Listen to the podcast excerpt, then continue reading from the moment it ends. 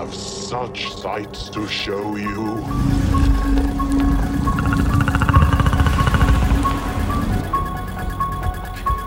come any closer. They're behind us. I met this 6-year-old child with the blackest eyes, devil's eyes. Hello and welcome to Some Daylight Required, a father and daughter podcast dedicated to reviewing the classic and the not-so-classic horror movies, thrillers, or something just slightly spooky. And of course, each review comes with a healthy side of chit-chat. This week, we jump back into our time machines to a time where a mobile phone was a landline with a cord long enough to reach from the lounge room to the dining room. Join with us as we journey into the depths of darkness, so sit back, relax, as we discuss Child's Play. I'm Chucky, and I'm your friend to the end. Hi-dee-ho! Ha-ha-ha! Hello, and welcome back to Some Daylight Required, the podcast clinically proven to keep comatose patients asleep. I am Ray the Munchman Williams, and today I'm joined by my co-host, Her Majesty Queen Emily. How you doing today, Emily? Oh, I'm doing amazing today. Today's been great. Excellent. Yes, we've had quite a busy day today, haven't we? Yes, we have. We've actually had quite a busy week, and we finished off a couple of horror movies this weekend, didn't we? Yes, we did. Managed to plough through a couple. And just already. And actually, before we get started into our conversation, I just want to thank all the listeners who have stuck with us so far for our first two episodes. Hopefully you can notice that we've actually had a bit of an upgrade to our audio, so it should be a little gentler on your ears, a little bit less echo, and a nicer sound all around. So thank you for sticking with us while we are learning this new audio technology. Yes. And also, just to mention, we've gone ahead and got ourselves a email address. You can reach us at somedaylightrequired@outlook.com. That's right, somedaylightrequired@outlook.com. So if you've got any comments or suggestions, just send us an email to somedaylightrequired@outlook.com. Also, just drop in there if you are happy for us to actually mention your name on the show, if you do so. Before we get started into this review, let's talk about what we've been up to for the past week. So, as we always like to do, we like to talk about what books or comics we've been reading recently. So, Emily, I believe you've been reading something new this week. Yes, actually, I have. I've been reading The Silver Eyes, part of a trilogy of Five Nights at Freddy's books. And that's based on the computer game Five Nights at Freddy's, is that correct? Yes, it is. It's not based on it, but it's set in that same universe, sort of. It was written by Scott Cawthon, who also designed and developed the games of Five Nights at Freddy's. And it was also written by Kira Breed-Rosley. And what's the main storyline in that? Well, the main storyline is, a group of late teens go into, they'll come back together because it's been a while since they've, met up together. And they remember that there was this old Freddy Fazbear's Pizzeria place. So they go there, but then, sort of strange things start happening. They go in there and they just check it out a bit. They feel like something's off about it. And then one of their friends gets, kidnapped and taken in there, and there's, this serial killer guy who's actually trying to kill them as well. The animatronics in Freddy Fazbear's are also alive and also trying to kill them. Okay. Now, are the animatronics in this, are they alive as in they've had a malfunction, or is there some other reason that they've come alive and trying to kill people? They're alive actually because there's souls of kids possessing them. And the kids don't like adults because they were killed by somebody, and they then went on to possess the animatronics. But it was because adults didn't help them. They're upset with them. And even though they're not actually adults, they're still angry at them because they're close enough to being adults that they'll attack. Right, yeah. Now, to read this book, do you need to have played any of the Five Nights at Freddy games, or do you think you could just read it standalone? You could probably just read it standalone. You might need to know a little bit about whole Five Nights at Freddy's stuff just to understand it a little bit more when it talks about stuff. But other than that, you'll be good to read it. And what do you reckon? So you're 12, almost 13, do you think a younger person could read it, or is it a bit scary, a bit eerie, and you'd recommend it probably for your age? Or I think someone my age should probably read it. All right, excellent. Well, I myself have gone back to a series that I had started. I'm a big fan of Dean Koontz, who likes to write a bit of sci-fi stuff, and he always writes a bit of horror-ish thriller stuff. And the one that I'm reading at the moment is called The Whisper Room, which is a Jane Hawkes novel, which the storyline in this is actually her husband commits suicide. And it's interesting, I'm reading the second book in the series, but what's interesting about this is the first book sort of feels like you're coming into it halfway through the book, because the husband's already died and she's out trying to discover why he committed suicide, because he wasn't a person who would typically have committed suicide. You know, he was happy and everything else. And then as she's investigating it, she's finding a lot of these other people who had committed suicides, and all their family and friends have said, like, it's not like them. They just woke up one day, left a cryptic note, and then committed suicide. So she is an ex-FBI agent, and she's out trying to investigate this, and as she does it, she finds out there's some secret organisation that is pulling the strings behind some sort of big conspiracy thing, and it's unravelling. That's actually quite interesting. So I finished the first book, and I'm now onto the second book, which is called The Whisper Room, and it's quite interesting the way it's unravelling at the moment. Yeah, it sounds very interesting. Alright, so let's jump straight into our discussion then.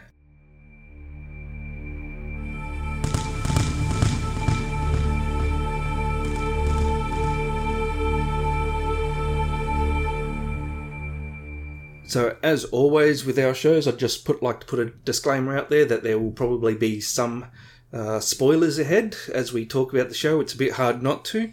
So if you haven't seen the movie, just be warned that there's going to be a few spoilers and a few surprises might be revealed. Yeah. Alright, so as mentioned, we are talking about Child's Play, the 1988 movie about a killer doll. Oh, this movie did not help with my fear of dolls at all. Just made it go even worse. It's great. Child's Play was actually created by Don Mancini. Now, the storyline of Child's Play is there is a serial killer, and he is being chased by the cops to begin with. He is shot a couple of times, he's about to die, and he does a voodoo ritual which then possesses one of these dolls, a good guy doll, and he calls himself Chuck. And then he is bought by a mother and given to her son, Andy, for his birthday.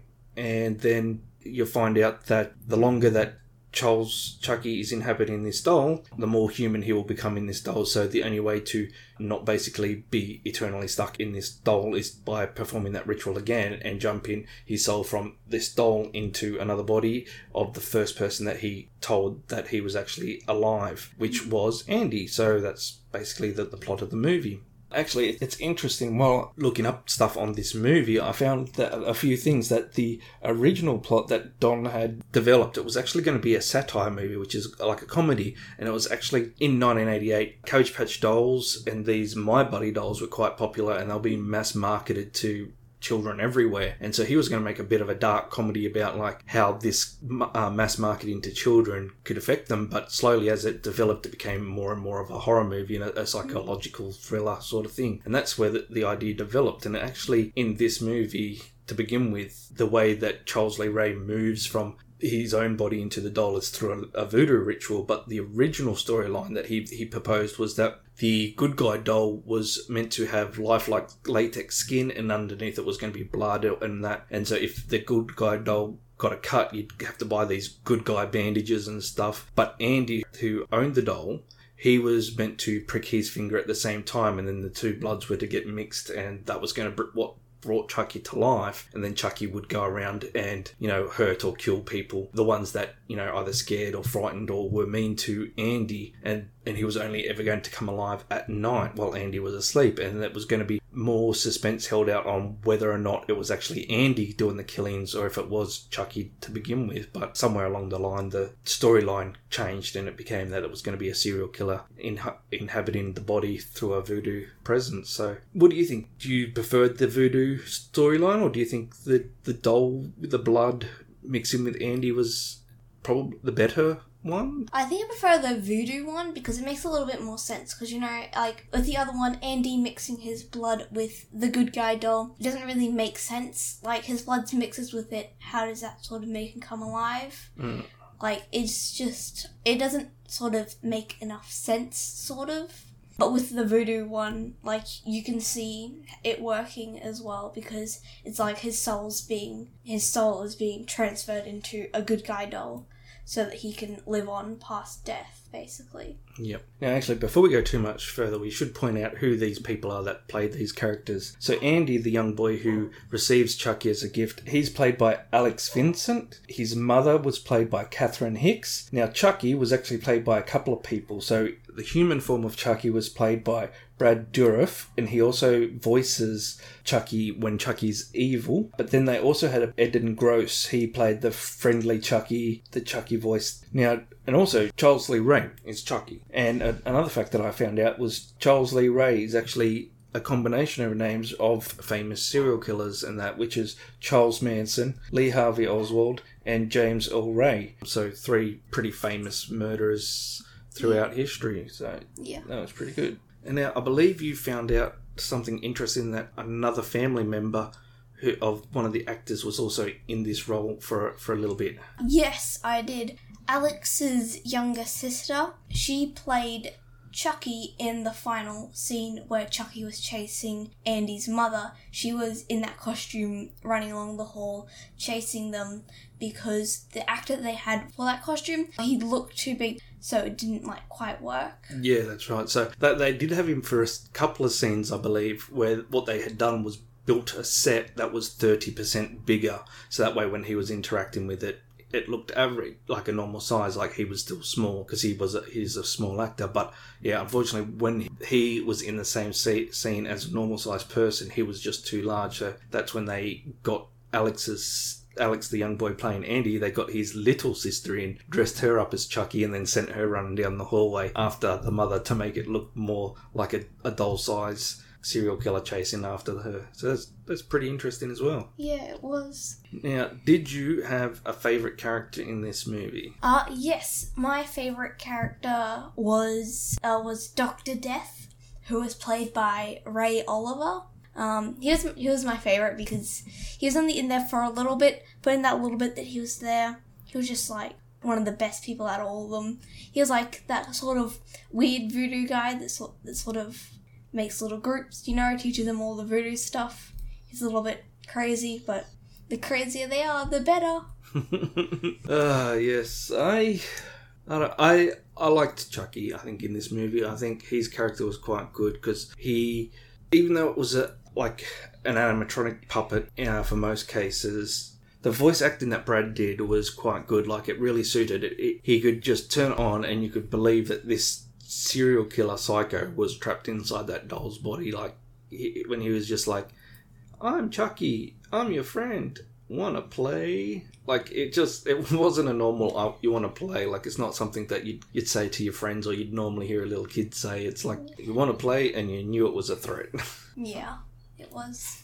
It just sounded that way. And speaking of that, actually, like, as we saw, while it was a puppet, it actually took 11 people controlling his hands and his facial features and all the different things. So he was a pretty intricate puppet. Like, because again, it's not a movie that's got CG in it. It's all done by animatronics and puppeteering. So try and imagine 11 people grounded around with remote controls or little sticks trying to guide this puppet and to do things. And there is one of those scenes where Chucky is breaking into the child's psych ward to get at Andy. And you see him, he kills one of the doctors, and all he has to do is press a button. And apparently it took something like 45 takes just to get Chucky to hit the button right to basically kill this doctor. So, I mean, a lot of effort went into doing this film to try and make it look as lifelike as possible when he was meant to be lifelike and not just laying there as a doll. Yeah, so they just put as much effort as possible to make it look as realistic as possible. Yeah, and you can see that, especially in the face, they used a lot of animatronics, or I'm not even sure how they did it with his face, but you can see when he gets angry, he is angry. Like, he's snarling and his face clenches up, and you can just feel the anger and see the anger in his face. Yeah, you can. And again, like normally with doing something like that, it might be hard for people to react to, but I mean, if you're face to face with an angry little doll, you're going to get a little bit scared, aren't you? Yeah, you are. Okay, so did you have any favourite scenes? Yes, I did, actually. Is that the end part? It's like the first, when they were trying to kill Chucky, they throw him into a fireplace and they're going to set him on fire. And Andy's mother was like holding Chucky in the little fire pit area, and Andy ran over and was handing his mother a matchstick so she could light it and set Chucky on fire. And Chucky said, "Don't do this, Andy," or something like that. And then he said, "We're friends till the end." And then Andy said the greatest line I've ever heard. He said, "This is the end, friend," and then Chucky gets set on fire, and that's my favourite scene out of the whole movie. Yeah, that was a pretty epic first one-liner, especially coming from a little kid like that. Yeah, I think it was delivered rather well, and in that scene where Chucky's in the fireplace, it wasn't a puppet; it was actually a small actor called Ed Gale.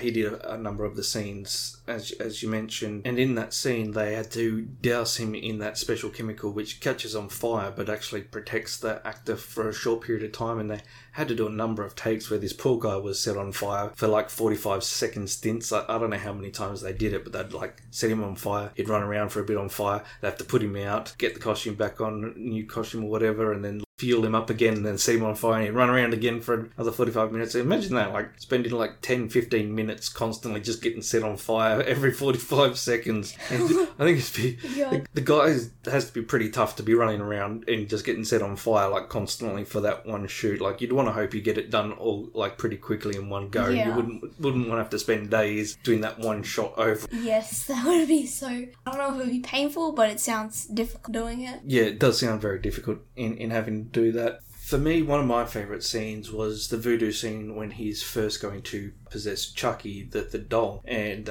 he's saying his little ritual over the doll, and for the special effects of the time, it was quite good. They had like a big purpley storm and lightning going everywhere, and then everything starts to blow up all in the store. I thought that was pretty good for a scene. Well done for its time. But I also really liked the scene where Chucky first kills the babysitter. I thought that was quite a suspenseful scene, like because he is tormenting her a little bit because she sent Andy and him to bed. Obviously, she didn't realise Chucky was alive at the time, but she sent Andy and him to bed, and Chucky wanted to stay up so he could watch the news, and of course he is a serial killer and a bad guy and doesn't want to be told what to do, so he then gets up and starts tormenting her and flicking the TV on and starts spooking her out until the point where he scares her that much that she then stumbles over some stuff and falls out the window and falls to her death. I thought that was a really good scene, which harks back to originally when they were like, I think the original cut of the movie was meant to be, it was like close to 3 hours long, 2 hours 45, like it cut it down to an hour and a half. But when it was originally the first cut, it was quite a lot longer, and they actually toyed with that whole,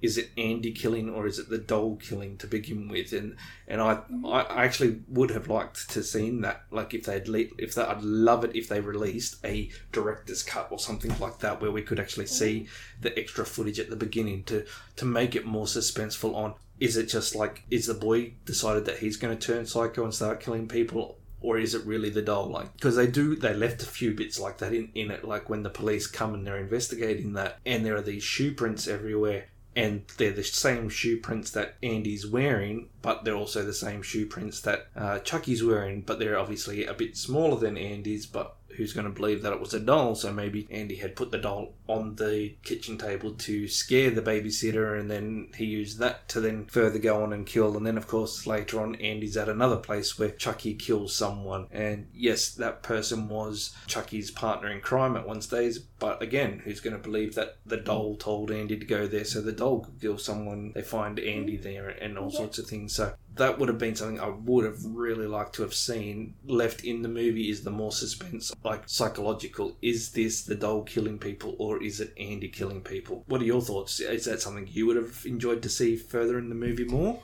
Yeah, I think like having people questioning, is it the doll or is it Andy? Like, has Andy gotten this doll and turned to a psychopath and started killing people, or is it actually the doll doing it? Is the doll actually alive and killing people. I think that would be like really cool to have that in. And they've done a few other doll movies now where they sort of do lean more to that, like you're trying to work out, is the doll possessed or is it a murderer? Is the doll possessed or is it someone else? And they're just using the doll. But yeah, I think that's just a shame that they had to cut it out. But I think they obviously had time limits that they had to stick to. Yeah.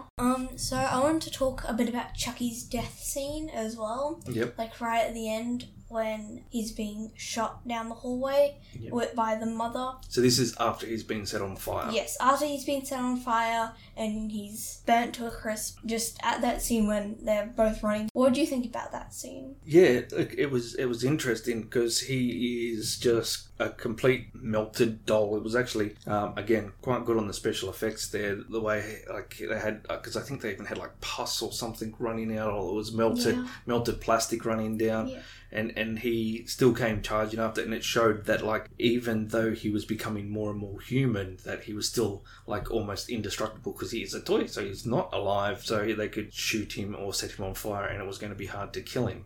Yeah, yeah. Was there a particular thing about that scene that you enjoyed or that you found interesting? Yes, I liked it how he, even though he survived after death, like the same that he did when he was alive, he put his soul into the doll, and he's alive, but... While doing a little bit of research, I also found out that wasn't going to be the initial death scene, because in his death scene, the mother was shooting the doll, but actually they were going to have the police officer that was there with them come in with a bat and, hit Chucky and kill him instead of the wife, the mother doing it. Yeah.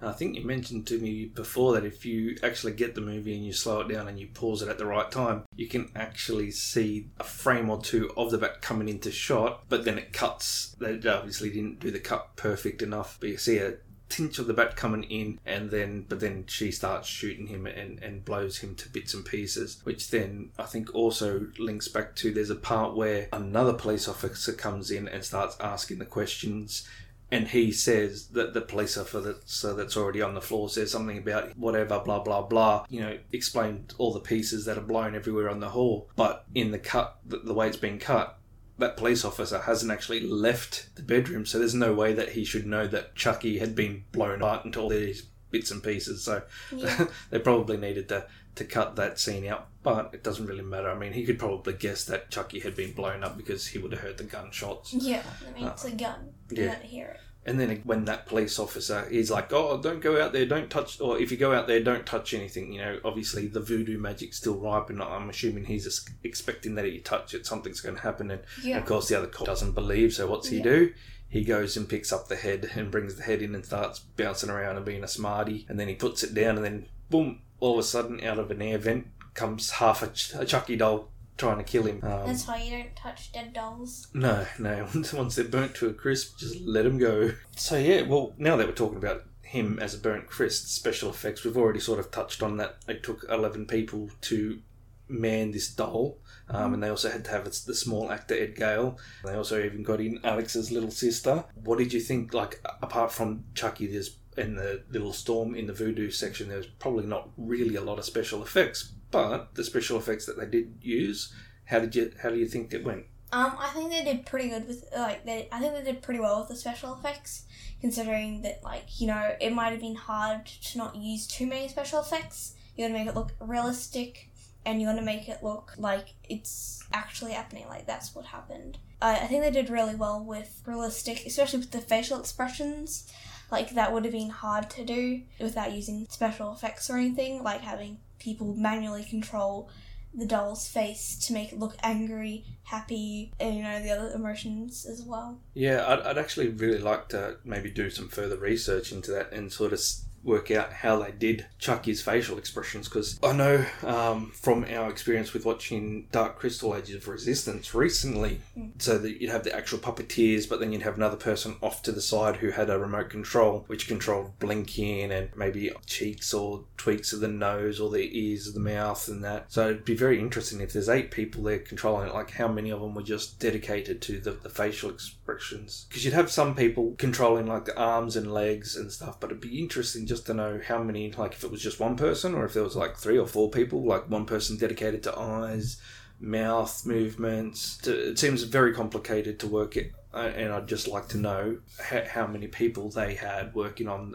the face, and if it was... I'm assuming it would have to be animatronics, like with a remote control, because there's no way you could fit 11 people all standing behind that doll and not have someone in shot. Alright, so now that we've pretty much covered most things, so it comes to our patent pending rating system on how scary a movie is this. So is it daylight, meaning it's terrifying and you need to watch this in full daylight? Is it twilight, meaning it's moderately scary but not too bad? Or is it midnight, where it's not that scary at all and you can just watch it in pitch blackness? I think probably midnight, because I mean, like, it's not really a horror movie, it's more of just suspenseful and more of a... yeah, it's more of a slasher film, so it's not like a huge horror movie. Yeah, I agree. It's not... I mean, if you are a young kid, no, definitely not watching it at midnight. I would not recommend letting your young child watch this even during the day, especially those who still sleep with all their dolls. But if you're about 13, you could watch this at night time without any scares. Yeah, it becomes more of a slasher flick throughout the series. This one isn't so much. I mean, I think in total there's 6 deaths, and 2 of them are Chucky. It's like Chucky in his human form, and then Chucky as a doll. It's part of the 6 deaths in total. So I would call it a slasher flick because he is a serial killer sort of, and a monster thing running around slasher, but it's not a scary one. Like, it's a little bit of suspense, but even in the deaths in this one, they're not really that gory, so a 13-year-old or something, I feel, could quite easily watch this at the middle of the night and have no worries going to bed and trying to sleep. Yeah. Alright, did you have any final thoughts before we wrap this up? Not really. I just wanted to say again that the puppeteering and the controlling of Chucky in this were amazing, and it was really incredible how they made the doll to move and go everywhere. Yep. And would you recommend it to other people your age? Yes, I think it's a pretty good movie, and I think anybody my age and older, like you said, will probably find it a little bit interesting, or just like to watch if you can't really find anything else to watch. Yeah, and as I said, as the series goes on, they become more horror comedies, and then... again, because there's like 7 of them, and then a remake, and they do the last 2 sort of go back to the first 2 or 3 sort of stay pretty darkish, like suspenseful, and then they become very comedy like, but then they sort of go back to a more suspenseful thing, and I think I prefer the suspensey ones. I do enjoy a good comedy horror where it's basically all you're doing is trying to watch and wait for the most exciting and funny ways that the killer kills people, so you can have a good giggle at it, but also I enjoy being the person being scared at the same time. So if you are definitely wanting to have a little bit of suspense but not too scared, I think this is a great movie to watch. Yeah, agreed. Alright, thank you once again for joining us. Don't forget, we have a new email address, so if you have any comments, questions or suggestions, please send them to somedaylightrequired@outlook.com, and we look forward to seeing you next time. Thanks for listening. If you enjoyed this podcast, please subscribe and leave a positive review. But most of all, please tell a friend. If you have any questions, comments, or review suggestions, please email us at somedaylightrequired@outlook.com. And always remember, be good, be kind, and always rewind.